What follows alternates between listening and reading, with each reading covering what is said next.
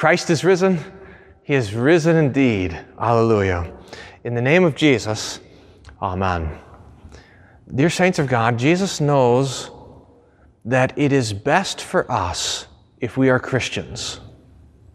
He knows that it is best, that this is the best way to be alive, the best way to be a human being, and that is to be a follower of Jesus, to believe in Him, to trust in Him. Jesus knows.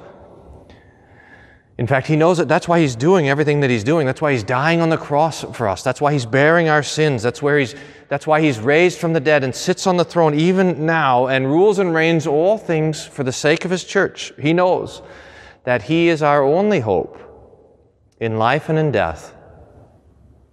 That for sinners, there is only one way to heaven, and that is through His blood, through His sacrifice, and through His suffering. So Jesus knows that the best thing for you is to believe in Him. The best thing for you and for me is to trust Him. The best thing for all people in all of the world is to follow him. Jesus knows that. But Jesus also knows that following him comes at a cost.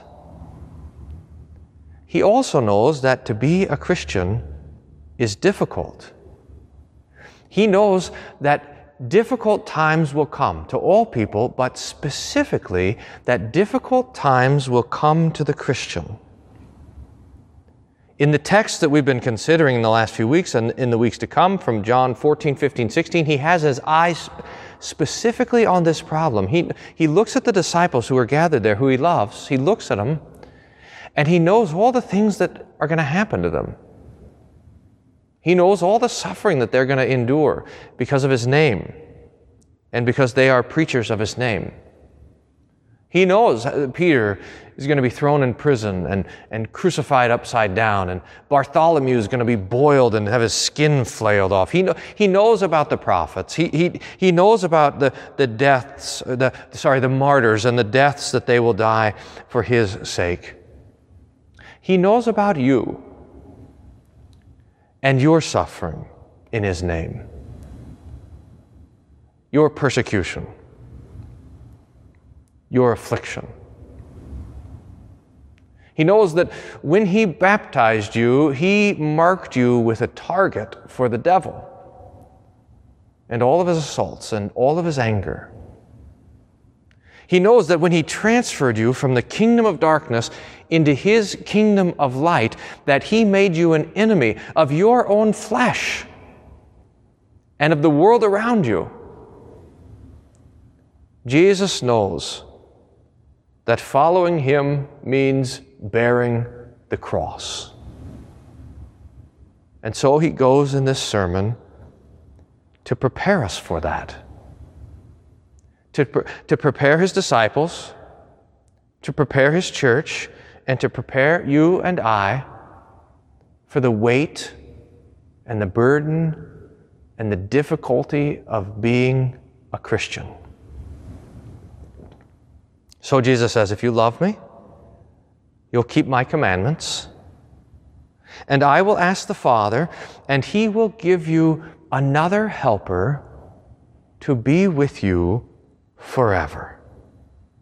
Who is this helper? Jesus tells us, even the Spirit of truth, whom the world cannot receive because it neither sees him nor knows him. But you know him, for he dwells with you and in you.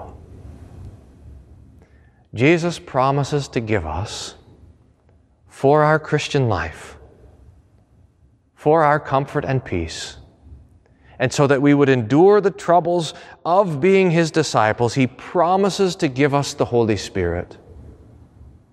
And he gives in this text the Holy Spirit this most precious name or title Helper, he's called. Sometimes you might remember in the old versions it said Comforter. The Greek word here is the word paraclete. We've, it seems like we've been talking about it a lot in Bible class. Last Wednesday uh, in our evening study, we were talking about this word I know already.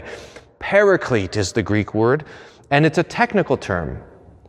The paraclete is the one who would come alongside of you in court.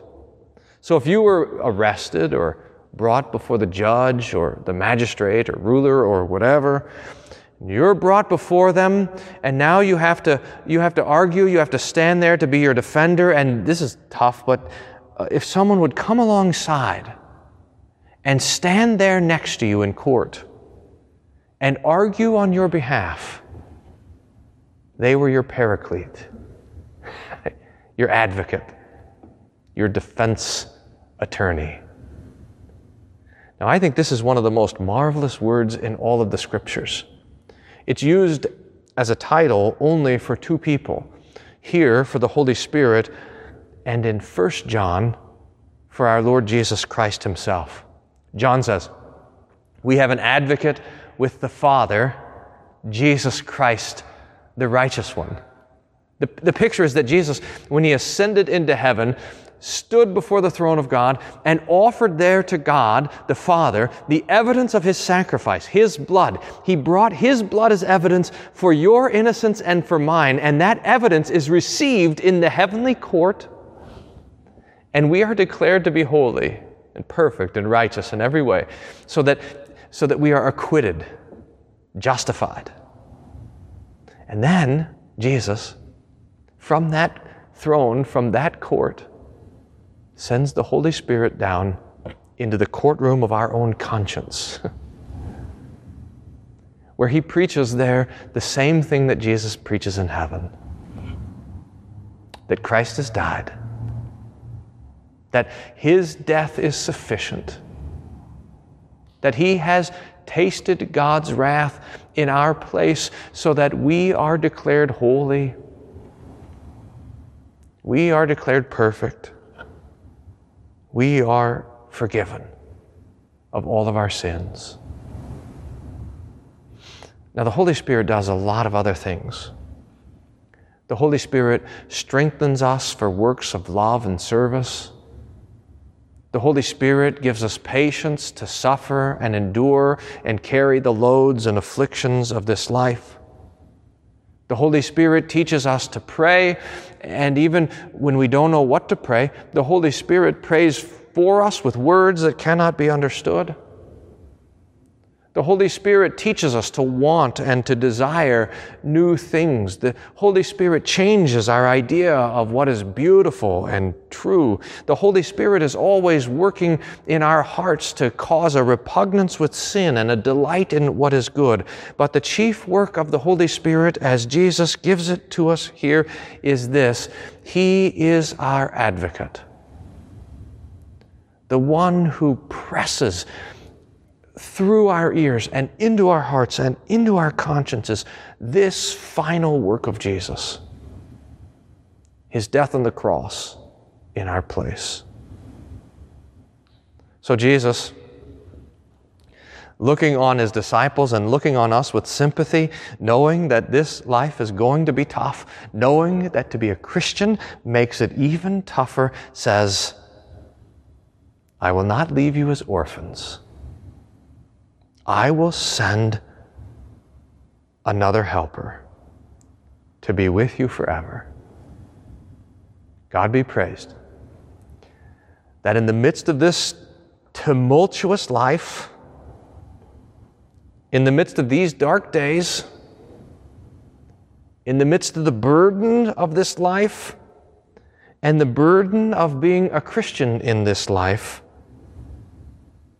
God be praised that we have the Holy Spirit, who is our helper and our comforter and our advocate.